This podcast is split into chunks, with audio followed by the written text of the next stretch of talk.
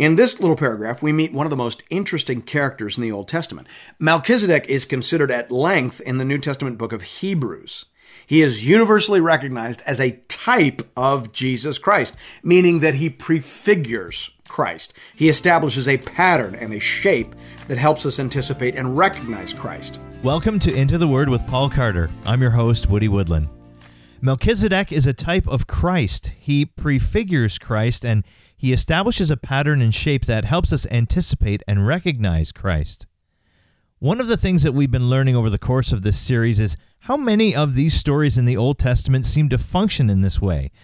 As we talked about in the last episode, there are moral lessons and ethical examples in the Old Testament, but right alongside that, there are these stories that seem to have been recorded primarily to help us understand in advance the significance and the meaning of the life and death of Jesus Christ.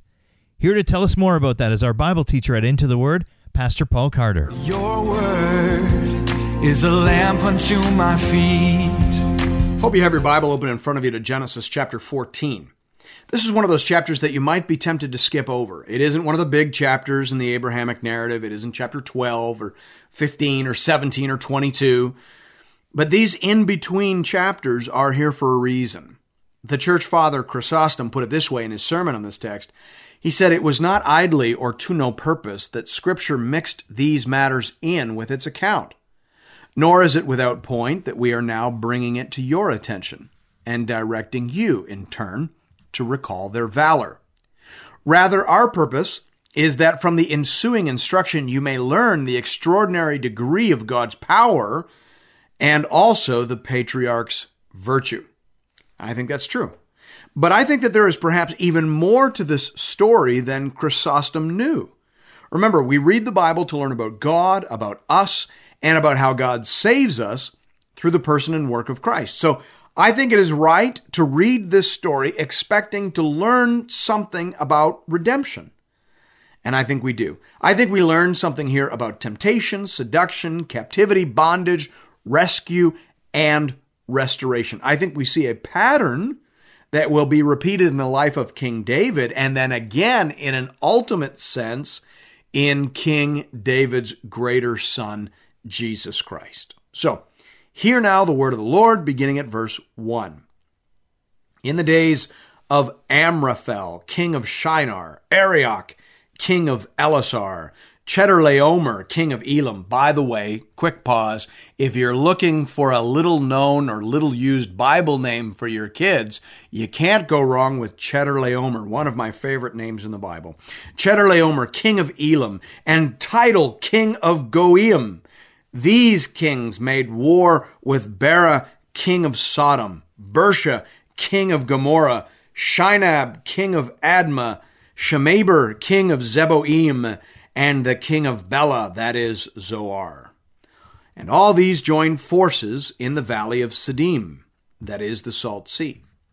Twelve years they had served Chedorlaomer, but in the thirteenth year they rebelled. In the fourteenth year, Chedorlaomer and the kings who were with him came and defeated the Rephaim in Ashteroth Karnaim, and Zuzim and Ham, the Emim in Shaveh Kiriathaim, and the Horites in their hill country of Seir as far as El Paran on the border of the wilderness. Then they turned back and came to En Mishpat, that is Kadesh, and defeated all the country of the Amalekites and also the Amorites who were dwelling in Hazazon Tamar. Now, historians tell us that all of these names and titles are typical of the time and place. But this battle happened so long ago that it can neither be proven nor falsified by historical method. That being said, there is nothing all that unusual about the basic premise. Petty kings rebelled against their sovereigns all the time, usually unsuccessfully, as here.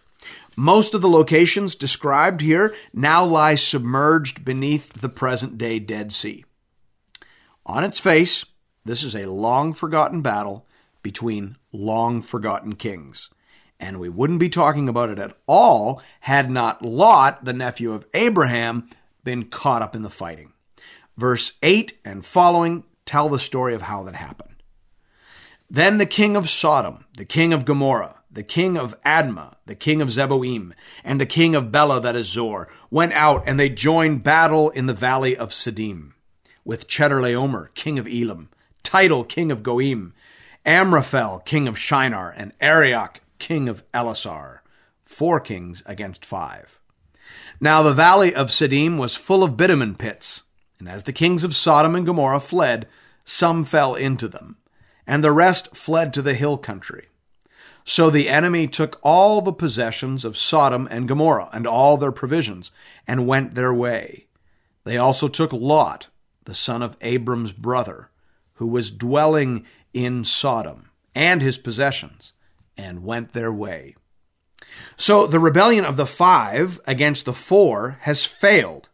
And as was common in the battles of those days, the victorious army takes its payment in terms of loot, livestock, and slaves. To the victor goes the spoil, as they used to say. And unfortunately for Lot, he and his family have been taken as part of that spoil. However, I don't think we would want to characterize Lot as a completely innocent bystander here or as a completely innocent victim. Look carefully at verse 12. It says, They also took Lot, the son of Abram's brother, who was dwelling in Sodom, and his possessions, and went their way. Well, that's very interesting because in just one chapter ago, in Genesis chapter 13, 12, it says, Abram settled in the land of Canaan, while Lot settled among the cities of the valley and moved his tent as far as Sodom.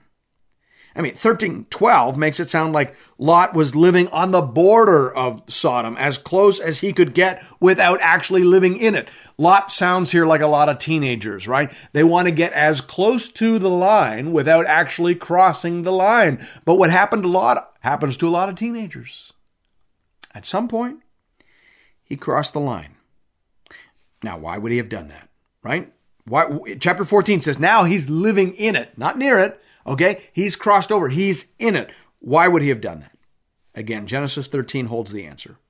And Lot lifted up his eyes and saw that the Jordan Valley was well watered everywhere, like the garden of the Lord, like the land of Egypt in the direction of Zoar. This was before the Lord destroyed Sodom and Gomorrah. So Lot chose for himself all the Jordan Valley, and Lot journeyed east. Thus they separated from each other. Abram settled in the land of Canaan, while Lot settled among the cities of the valley and moved his tent as far as Sodom. Now the men of Sodom were wicked great sinners against the Lord. So Lot made a decision to pursue worldly wealth, even at the risk of personal and spiritual contamination. And that decision, we learn now in chapter 14, came at a very high cost. Imagine how Lot must have been feeling in, in chapter 14. He knows now that he is ultimately responsible for his wife and family being taken captive. He knows what will almost certainly happen to his wife and daughters. He knows that his sons will be sold as slaves. He knows that he might be sold as a slave or killed summarily if it's determined that he has no value as a laborer. He knows that he is reaping what he has sown. And he must have been absolutely miserable. The story takes a turn in verse 13. Then one who had escaped came and told Abram the Hebrew, who was living by the oaks of Mamre, the Amorite, brother of Eshcol and of Aner. These were allies of Abram. When Abram heard that his kinsman had been taken captive, he led forth his trained men, born in his house, 318 of them, and went in pursuit as far as Dan. And he divided his forces against them by night, he and his servants, and defeated them and pursued them to Hobah north of Damascus. Then he brought back all the possessions, and also brought back his kinsman Lot with his possessions, and the women and the people. As Chrysostom said, this is an example of the virtue of Abraham, but it is also an unmistakable picture of the gospel. Here, Abraham, the great great grandfather of Jesus, rouses himself and takes up the cause of his kinsmen, and he does battle with their enemy, and he frees them from a terrible captivity, and he restores to them all that has been lost in the battle. That, my friends, is the gospel in miniature. That's what David did in 1 Samuel 30 before he became king of Israel, back when he was a warlord for hire. While David was away from the camp, some Amalekites came and stole away all the wives and children. no doubt again to sell as slaves. All the warriors in David's army are devastated. 1 Samuel 30, verse 4 says, Then David and the people who were with him raised their voices and wept until they had no more strength to weep. David wept with his men, but then he roused himself and he went off in pursuit of the enemy and he caught up to them. Verse 17 says, David struck them down from twilight until the evening of the next day, and not a man of them escaped except 400 young men who mounted camels and fled. David recovered all that the Amalekites had taken, and David rescued his two wives. Nothing was missing, whether small or great, sons or daughters, spoil or anything that had been taken. David brought back all. Abraham brought back all. David brought back all. And Jesus brings back all. He takes up our cause and he makes war upon our enemy and he restores all that the locust has taken. That is why the apostle Paul in the New Testament says in 2 Corinthians 1:20, "For all the promises of God find their yes in him." That is why it is to him through him that we utter our amen to God for his glory. Everything God promised us, every blessing that was earmarked for us, everything that our enemy stole from us and kept from us, that is what Jesus has recovered for us. That is why it is through him that we utter our amen to God for his glory. That, my friends, is the gospel. And we see it anticipated here in the rescue of Lot by his kinsman Abraham. Amen. Pastor Paul, I want to talk a bit about what we've been calling typology. That's a pretty big word for this early in the morning, so help us understand that a little better. It is a bit of a funny word, and that's partly because it's really a word that we have borrowed from biblical Greek and just dropped into the English language without a great deal of reshaping. It comes from the Greek word tupos, which means pattern or blueprint. So, for example, in Hebrews 8 5, the Bible says, For when Moses was about to erect the tent, he was instructed by God, saying, See that you make everything according to the pattern that was shown to you on the mountain. Closed quote. That's the word tupos. Moses was shown a pattern or a blueprint on the mountain, and from that blueprint, he was told to build the tabernacle. So that's what the word means in its literal sense. But then sometimes in the New Testament it is used in a more figurative sense. So for example, in Romans 5:14, the apostle Paul says, "Yet death reigned from Adam to Moses, even over those whose sinning was not like the transgression of Adam, who was a type of the one who was to come." So there, Paul says that Adam was a type. Same Greek word that literally means pattern or blueprint. Adam was a type of the one who was to come, who, of course, was Jesus. So Paul is saying that in some way the story of Adam anticipates part of the story of Jesus. Adam is part of the blueprint, we might say. Okay, but wait, how, would this work? Because Adam is sort of one of the bad guys in the story, isn't he? Well, in some ways, yes. But what Paul means in Romans 5 is that Adam establishes a bit of the pattern for the Jesus story. And the part that he zooms in on is the part about how what Adam did affected everyone who came after him. Adam sinned, and because he sinned, every human being born after Adam was born pointed in the wrong direction. We were born downstream from the Garden of Eden and running further and further away from home. The same thing in terms of that federal or corporate pattern applies to the Jesus story, only in reverse. Jesus did something too that affected all those who were born in him. It was the opposite though. Where Adam disobeyed God, that's what Paul says, Jesus obeyed God perfectly. And just like Adam, that now has a consequence for everyone who follows after him. Only in the Jesus story, everyone who is born in him is turned around and starts moving back toward Eden, back toward God, and back toward our original design and purpose. All right, I get it. So not all types are parallel types, some are opposites. Exactly. It's the pattern that matters. A lot of what Jesus does actually is turn things around. So we expect a lot of opposite patterns as we move from the Old Testament to the New Testament. Okay, that makes a lot of sense. Let's jump back into our story now at verse 17. Verse 17 goes on to say After his return from the defeat of Chedorlaomer, and the kings who were with him, the king of Sodom went out to meet with him at the valley of Shaveh, that is the king's valley. And Melchizedek, king of Salem, brought out bread and wine. He was priest of God Most High. And he blessed him and said, Blessed be Abram by God Most High, possessor of heaven and earth, and blessed be God Most High, who has delivered your enemies into your hand. And Abram gave him a tenth of everything. In this little paragraph, we meet one of the most interesting characters in the Old Testament. Melchizedek is considered at length in the New Testament book of Hebrews.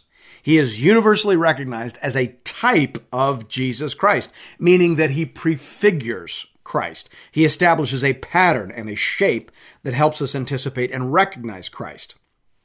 So, obviously, we want to know as much about him as we can. First thing we see is that he is the king of Salem, which was an early name for Jerusalem. The name Salem likely comes from the word for peace. Therefore, we could say that he is the king of peace. The name Melchizedek means king of righteousness. So he's king of peace and king of righteousness. Even more interesting, Abraham recognizes him as a superior. He tithes to him. The author of Hebrews says in Hebrews 7:14 and following, "See how great this man was, to whom Abraham the patriarch gave a tenth of the spoils." And those descendants of Levi who received the priestly office have a commandment in the law to take tithes from the people, that is, from their brothers, though these also are descended from Abraham. But this man, who does not have his descent from them, received tithes from Abraham and blessed him who had the promises. It is beyond dispute that the inferior is blessed by the superior. In the one case, tithes are received by mortal men, but in the other case, by one of whom it is testified that he lives. One might even say that Levi himself, who receives tithes, paid tithes through Abraham, for he was still in the loins of his ancestor when Melchizedek met him. So the apostle is arguing in Hebrews 7 4 to 10 that the priestly line of Melchizedek is older and superior to the Levitical priesthood because the Levitical priesthood paid tithes to Melchizedek from inside Abraham's body. Now, this becomes important because Jesus is declared to be a priest forever in the line of Melchizedek.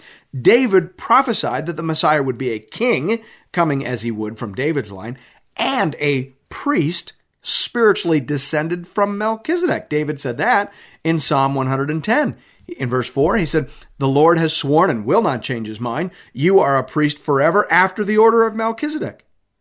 So Melchizedek helps us anticipate at least three things about Jesus. Number one, he'll be the king of righteousness. Number two, he'll be the king of peace. Number three, he will be a priest from the line of Melchizedek, which is a superior priesthood to the Old Testament Levitical priesthood.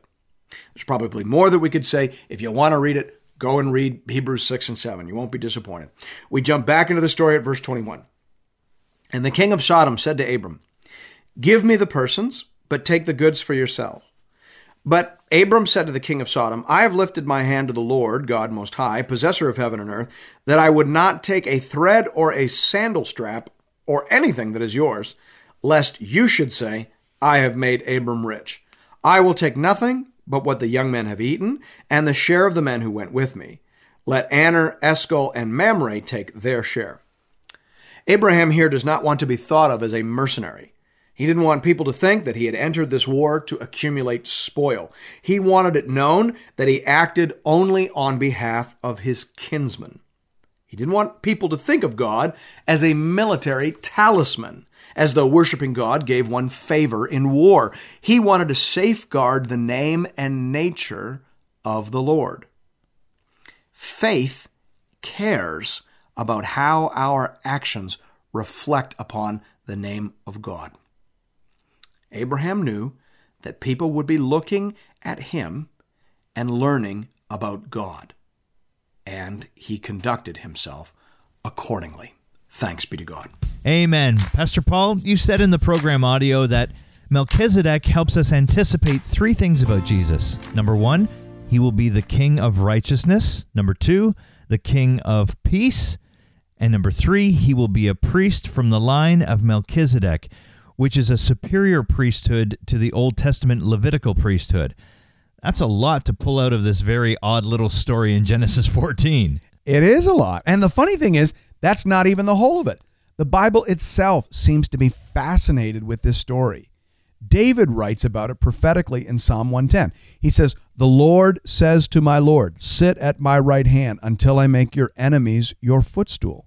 The Lord sends forth from Zion your mighty scepter. Rule in the midst of your enemies. Your people will offer themselves freely on the day of your power in holy garments. From the womb of the morning, the dew of your youth will be yours. The Lord has sworn and will not change his mind. You are a priest forever after the order of Melchizedek. The Lord is at your right hand. He will shatter kings on the day of his wrath, execute judgment among the nations, filling them with corpses. He will shatter chiefs over the wide earth. He will drink from the brook by the way. Therefore, he will lift up his head. Closed quote. So, David took up this odd little story in Genesis 14 and wrapped it into his prophetic anticipation of the future Messiah. This is David speaking in the Spirit. Jesus, by the way, said that in Matthew 22 43. So, David, speaking in the Spirit, speaking prophetically, says that Jesus is going to be the son of David, but greater than David. He says that he's going to rule in the midst of his enemies. That's a pretty good description of the church scattered throughout all the hostile world. He says he's going to have an army of volunteers at his disposal, and he says that he's going to be a priest forever in the order of Melchizedek. So, right in the middle of one of the most significant messianic prophecies in the entire Bible, we have a reference to this very weird little story in Genesis 14. And then in the book of Hebrews, gets a whole chapter and and parts of a couple of other chapters. Melchizedek is mentioned in chapters 5 and 6 and then he gets the bulk of chapter 7. So as I said, there is a lot of focus in the Bible on this strange little story in Genesis 14. So help us figure out how to spot those things because I'll be honest with you, I've, I've read that story before and it didn't cause me to spend vast amount of times thinking about Jesus. So how can we get to the place where we spot these connections and use them to better understand and appreciate Jesus? Well, that's a great question. And that really is one of the main reasons we're doing this program. As we said in the first episode, this is not a sermon program. Sermon programs are great. I listen to a bunch of them, but this is not that. This is a Bible reading program. The goal of this program is to read the Bible together and to get better at reading the Bible together. So, your question is the question. And I think a big part of the answer has to be that we need to learn how to read the Bible backwards. Let me unpack that. Most of us read the Bible like we would read any other really long book, like the Lord of the Rings trilogy or War and Peace. We start on page one and we keep reading. And we get bogged a little bit, of course, in Leviticus, but we press through that and we make it, hopefully, God willing, in December into the book of Revelation. Then we start up all over again in January 1st in Genesis chapter 1 if we're using some kind of one year plan. That's great. But the Bible is different than those other books. The Bible is actually shaped kind of like one of those old fashioned cradles. Martin Luther said that Scripture is the cradle wherein Christ is laid. So think of those old wooden mangers that kind of look like two giant crosses or two giant X's with some planks running between them. The point Luther was making was that the whole Bible runs to Jesus. He is the center, He is the focus, He is the interpretive key.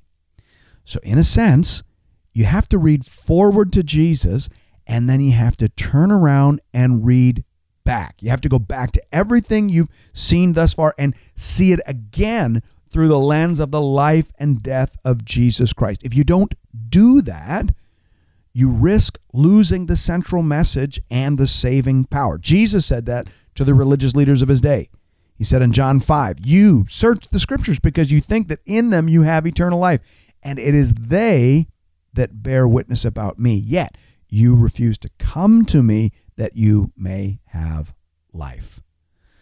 So we need to read forward and then we need to read backwards. Does that make sense? Yeah, it actually does make a lot of sense. I love that. So read forward and then when you get to Jesus, turn around and go back and read everything again through the lens of his life, death, and ministry.